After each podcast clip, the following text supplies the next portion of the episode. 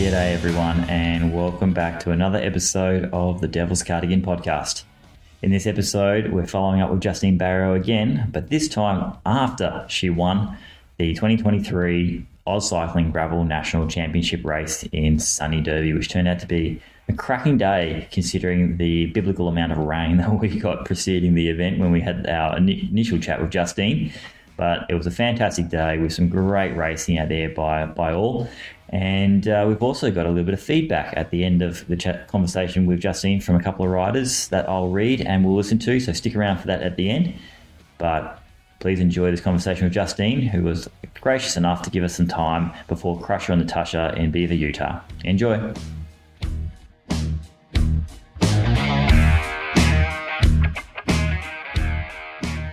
Oh, well, thanks for joining us this afternoon in Beaver, Utah, Friday morning in Tasmania. Justine Barrow, the 2023 Oz Cycling Gravel National Female Champion. How does it feel? Thanks for having me. And yes, it feels awesome. I get to line up Saturday morning. So tomorrow, your time, first time sporting the jersey in a race. So that will be pretty special. How's it felt over the last 13 days with everything that you did to put yourself in a position, to put yourself into contention and then to come out the other side victorious? How's it felt over the last 13 days, just reflecting on it? Has it hit that you're real, like it's all real, or will that come tomorrow when you line up on the start line?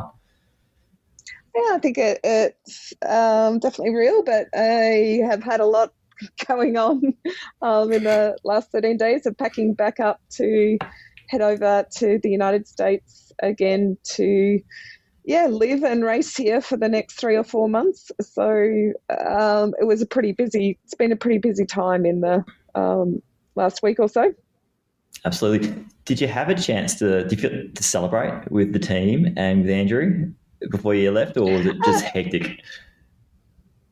Yes, so the Saturday night in Derby, we got to hang out with the team and my husband, so that, a little bit of celebration there. And then sort of took a nice, easy day the next day, catching up with my parents in Launceston. Fantastic. How does it feel to be crowned the champion? As I said, I think it's pretty special, and it made the trip back from the US worthwhile.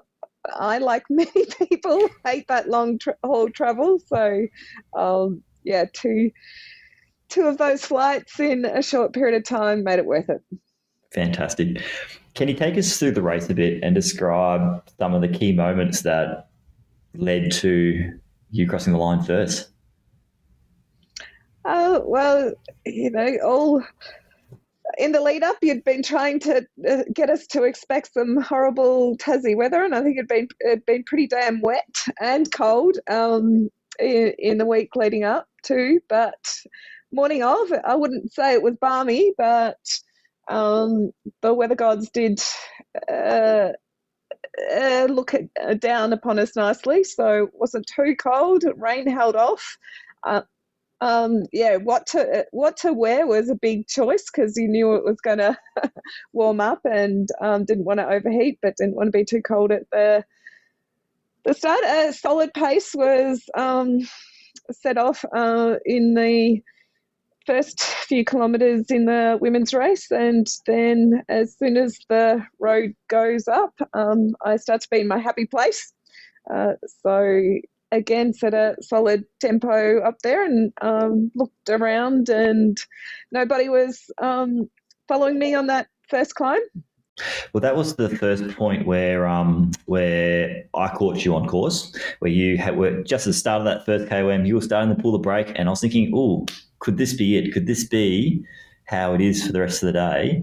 And then the next bit further up after the first KOM on Mount Paris Dam Road, I think it was Charlotte and Cassia, I believe. Courtney and Cassia. Sorry. Let's go back to what you just said of when you just passed me at the top of the first QOM, and I looked back a few times, and there was nobody in sight. And then I asked, how far are they back? I think you said like 50 metres or something. I know. But, I felt when you asked that question, there was a split second in my mind. I was like, I don't want to give you the answer because they're right there. So Cassio and Courtney came together and caught me at sort of the flat section at the top of that first QOM, and then into the descent. Dead Horse Hill Descent. She took off, and my firstly, kudos to her skill in descending, which is all part of racing and gravel racing. But I had a strategy going into it that I was going to be very conservative on the descents. I suppose I backed my climbing ability to a certain extent, and I wasn't going to win the race on descending, but I could certainly lose it. And particularly, as I said, I'd got a puncher within 3 kilometres of last year's Gravel Nationals, so I was also conservative because of that, and with equipment choices as well.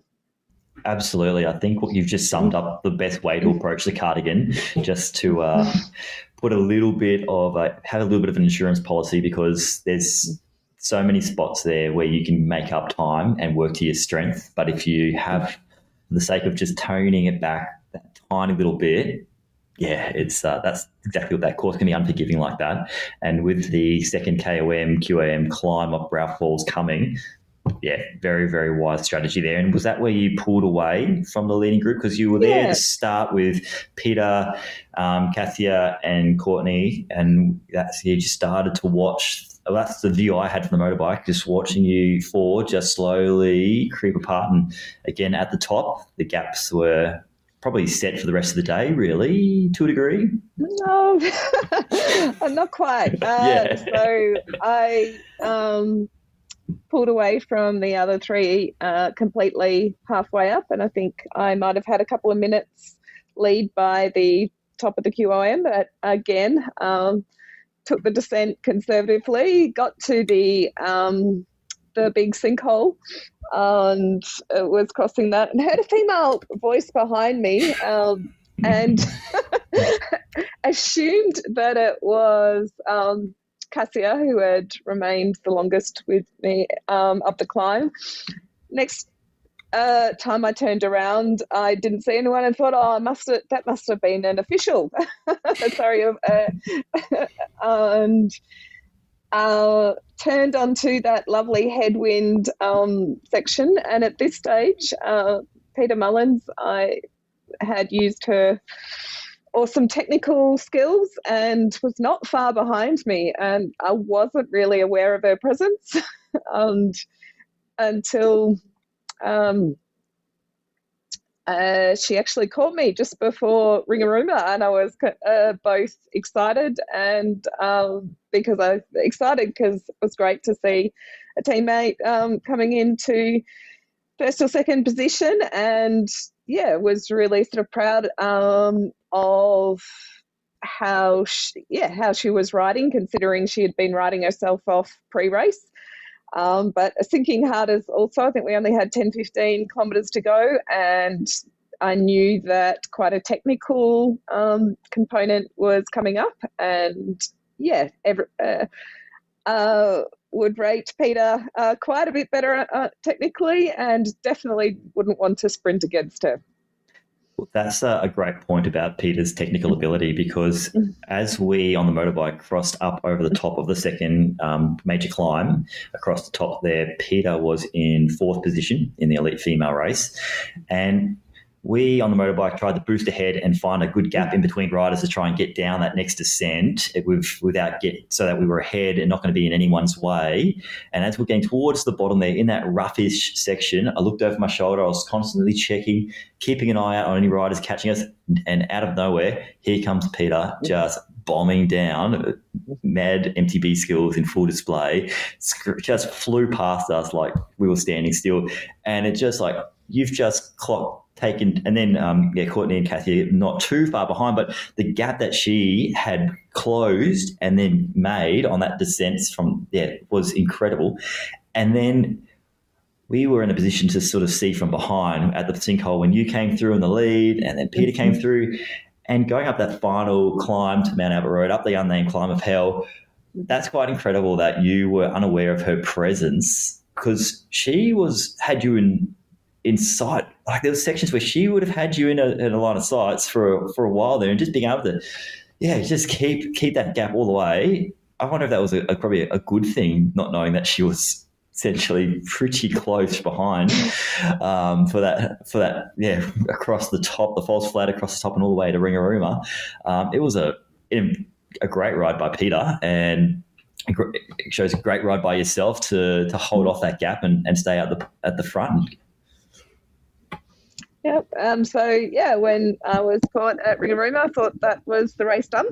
Thought I was coming second, and would be pleased to see Peter win, but I didn't come from the US to come second. Absolutely. What was where did you regain the lead and put a bit of time in between Peter again, between Ringarooma and the finish? So there is another short little climb, but as I said, it was technical, and then I think the weather gods had sort of not been as kind there. The rain over the previous couple of days had just caused that, turned that into a muddy basically river coming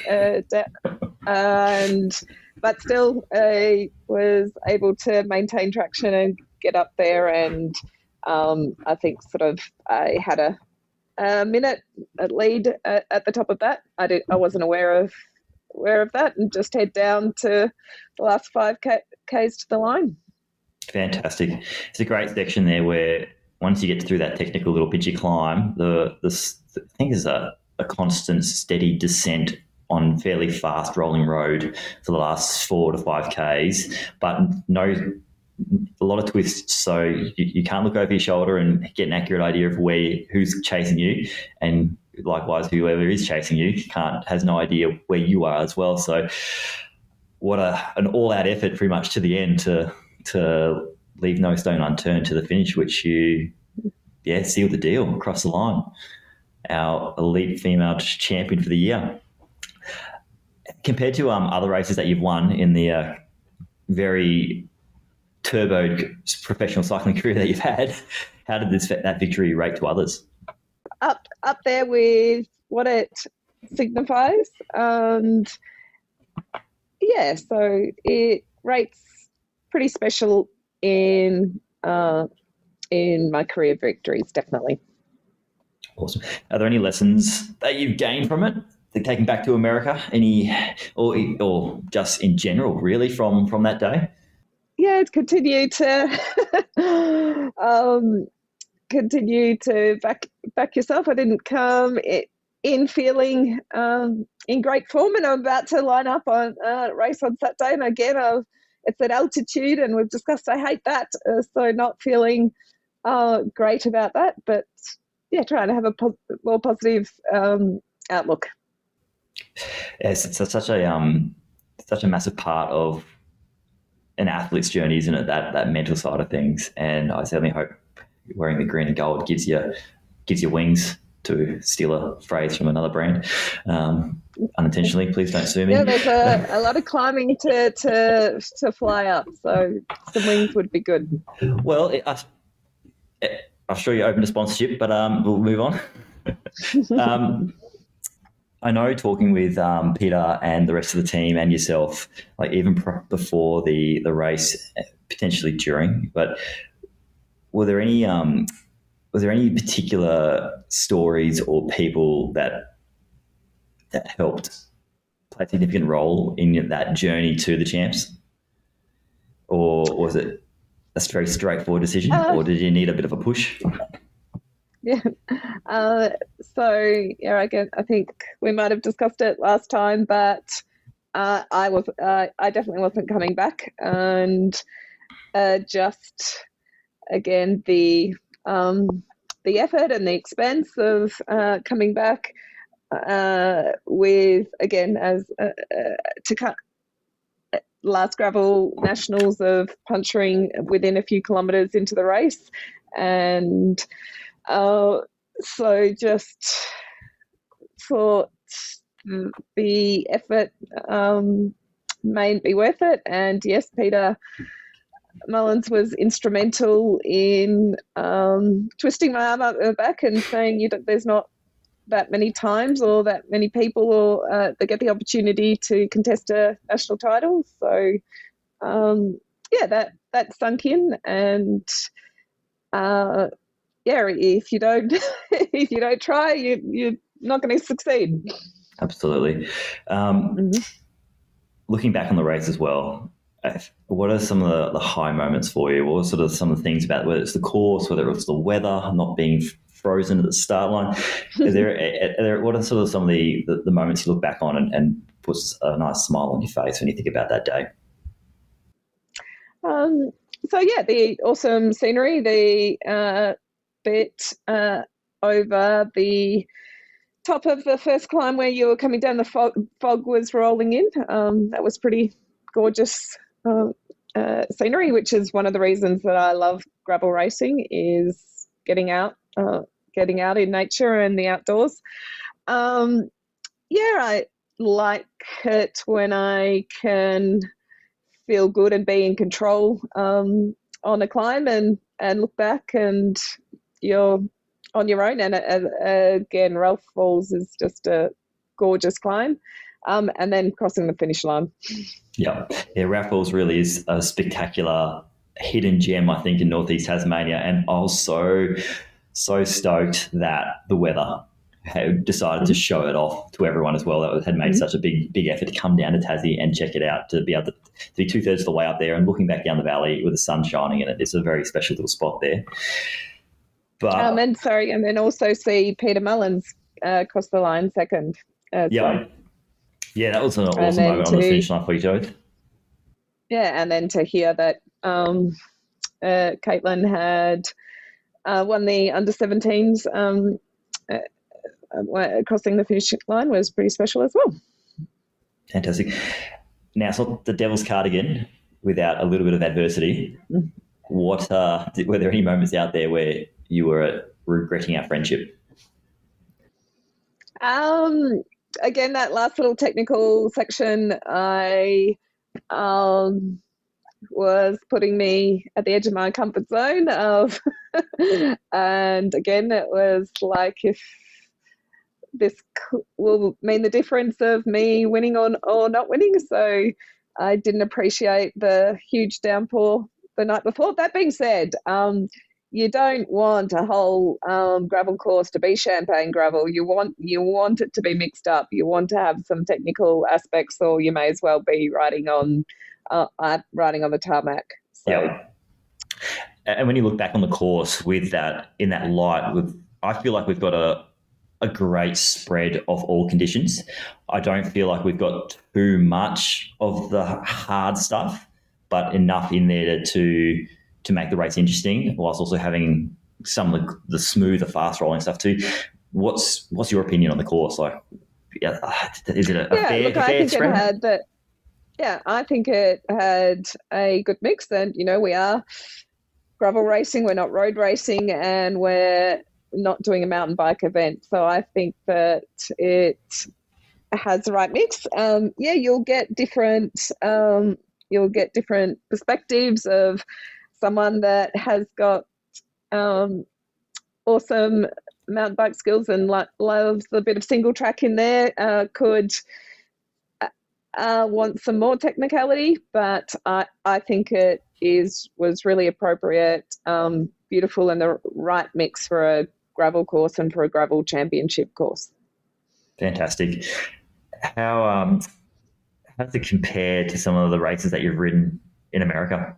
The courses have been quite mixed. So something like Gravel Locos, a 250-kilometre race in Hico, Texas was mostly champagne gravel, and really no technical aspects.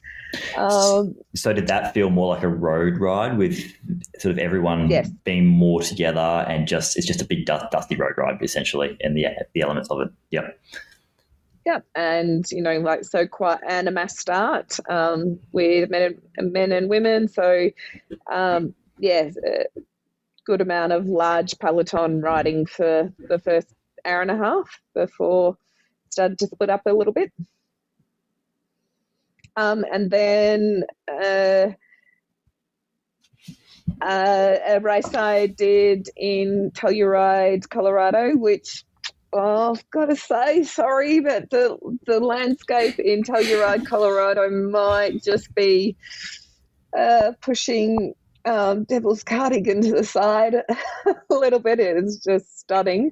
There were, I reckon 20% of that was single track, with some pretty sheer drop-offs as well.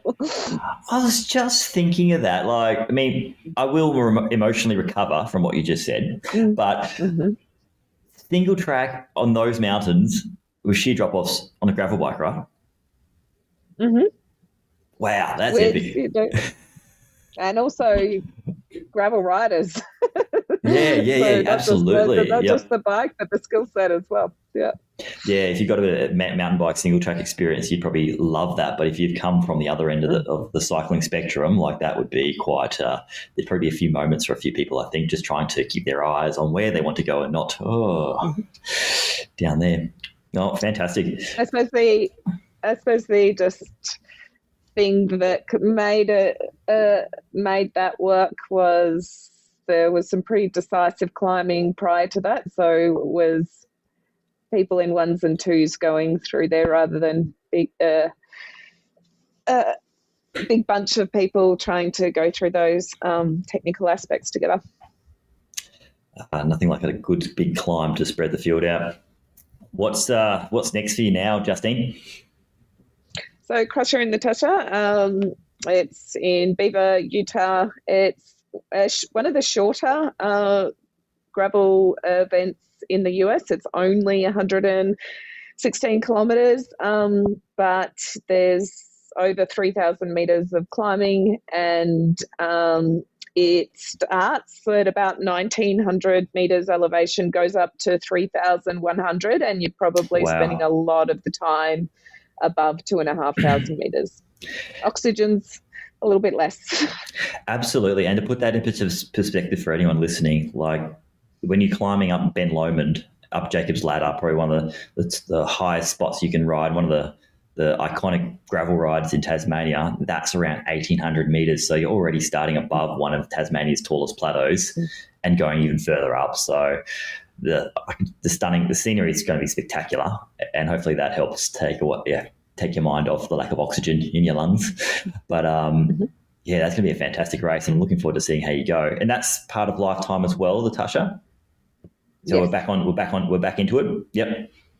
Yep. So I'm not doing the series, but I'm doing the gravel races that are in the series. Are you there for another 4 months? I haven't quite got a return ticket locked in. 3 to 4 months. Fantastic. I think that's the way to be. Just enjoy the journey, enjoy the opportunity, and take every race as it is, and just leave it all out there. And we're definitely looking forward to following your future exploits in America with the green and gold on. I think it's a fantastic way to follow up from the champs back here in Tassie, and enjoy the journey, Justine. Thank you very much. So, any last any messages for any other athletes back here, following on champs? Any Huge growth in the races that you can do, the level of competition, but both worldwide and in Australia. So I would encourage anyone that's got an interest to, if they could get themselves a gravel bike, or a lot of the road bikes have got some good clearance these days too. If you can get some fatter, knobbier tyres on there, there's a lot you can do as well. So yeah, I've really enjoyed the transition from road to gravel. So yeah, definitely recommend it. Also, thank you for an early start for you today, Gareth, to fit in with the time zone. And again, thanks for the support and putting on an awesome race. And we'll be back. It's easy to put on a good race when you've got awesome people turning up. And we were so humbled that so many people came from around Tasmania, around Australia, and from America. And that is what made the Devil's Cardigan in 2023 so incredible, I feel. It's the riders that turned up to line up on the start line and have a crack at whatever the day was going to deliver for us. And it was a very special day, which I think is still... I'm still processing what just happened. I think it was massive. And yeah, thank you so much for coming. What's the best way for everyone to follow your adventures in America? Instagram, and big long name, Justine L. Barrow. Yep, L in between the two, first and last name. Yep. And Team ROXSOLT, give them a follow as well. And all the best, Justine. We're going to be following closely from here and cheering you on. So have the best time over there and enjoy every ups and down, oxygen, low oxygen, all the moments. Thank you. See you, Gareth. Thanks so much for that, Justine, and all the best with your adventures in America over the coming months. It's going to be exciting to watch you smash it out there with the green and gold on your shoulders. Now, we've got some feedback from a couple of riders, both in verbal and written form, because one thing that we experienced after this year's race was an incredible amount of unsolicited feedback, just saying good things about the cardigan, as well as some constructive criticism, which we wholeheartedly welcome, because that's all we can do as race organisers, continue to try and soften the edges and make this the best experience for all involved. So first up is Katie, and then you all hear from Mr. Scott. My name is Katie. I'd have to say a highlight was not freezing this year. A lowlight was being one of the only mountain bikes out there, besides Jess, of course. And I would have to say, how'd I go? I think I did okay, I guess. I dropped 25 minutes off my post-COVID time last year. However, compared to everybody else, I was pretty darn slow. So it's up to interpretation. But, you know, you train hard, do what you can with the time that you have and the equipment that you have, and what more can you ask for? So, yeah, looking forward to next year. Hi, I'm Scott, and this is my summary of the 2023 Devil's Cardigan. If I asked to describe it in a couple of words, I'd say the ride was pretty chrysanthemum for me. I decided to start riding at 4 o'clock in the morning to cover both the short course and the long course. First 50 was in the dark and the fog with quite a bit of local wildlife to keep me on my toes. Second 100 was with the rest of the bunch. Really great ride, given the biblical proportions of rain that occurred prior to the actual day itself. Unbelievable weather that we got. Amazing ride. The extra large, well... I think it was a really good thing. Don't know whether I'll do it again. Who knows what I'll do next time that we have the event for 2024. Thanks. Well, there you have it. The Devil's Cardigan Extra Large. I think you've created something there, Scott. I'm not sure if it's something that many people want to recreate, but we'll find out. I'm sure there'll be someone that will turn up at the start line next year having already ridden the short course. I think this could be a bit of an underground thing, and I like it. That's what it's all about, getting out there and giving yourself a proper challenge. And I've got an email here from Jeremy. He says this was his first Devil's Cardigan, and he rode the shorty on his rigid Surly Krampus. It was a legendary day overall, but my favourite memory was coasting across the finish line after an epic day to be greeted with a friendly smile and a cold beer. It's going to be pretty hard to top that ride. Cheers, Jeremy. Couldn't think of anything better than a cold little rivers at the end of a big day as well. John Darcy writes, such a well-organised event. Thank you so much for helping keep everyone invigorated and connected to themselves and the outdoors in the depths of winter. I'd also like to say I thoroughly enjoyed being the pink pin-up boy in almost every post-race post. Sincerely, the pink jersey guy, John. Well done, mate. Well, what a cracking photo that was with you in the pink jersey, and you're spot on. Isn't it awesome that so many people turned up in the middle of winter in Tasmania and got out there and had an epic day on their bikes, finding new challenges, new limits to what they're capable of, and never giving up. I hope you all appreciated that and feel stronger and better humans for it. Well, next up is Connor Senz's episode where we'll talk to the male champion for 2023 and just find out how his race unfolded. We hope you enjoyed this episode and thank you so much for taking the time to listen. We really appreciate it. And whilst we may be a little bit rough around the edges, it's great being able to share the stories with you all and we appreciate your support. See you next time.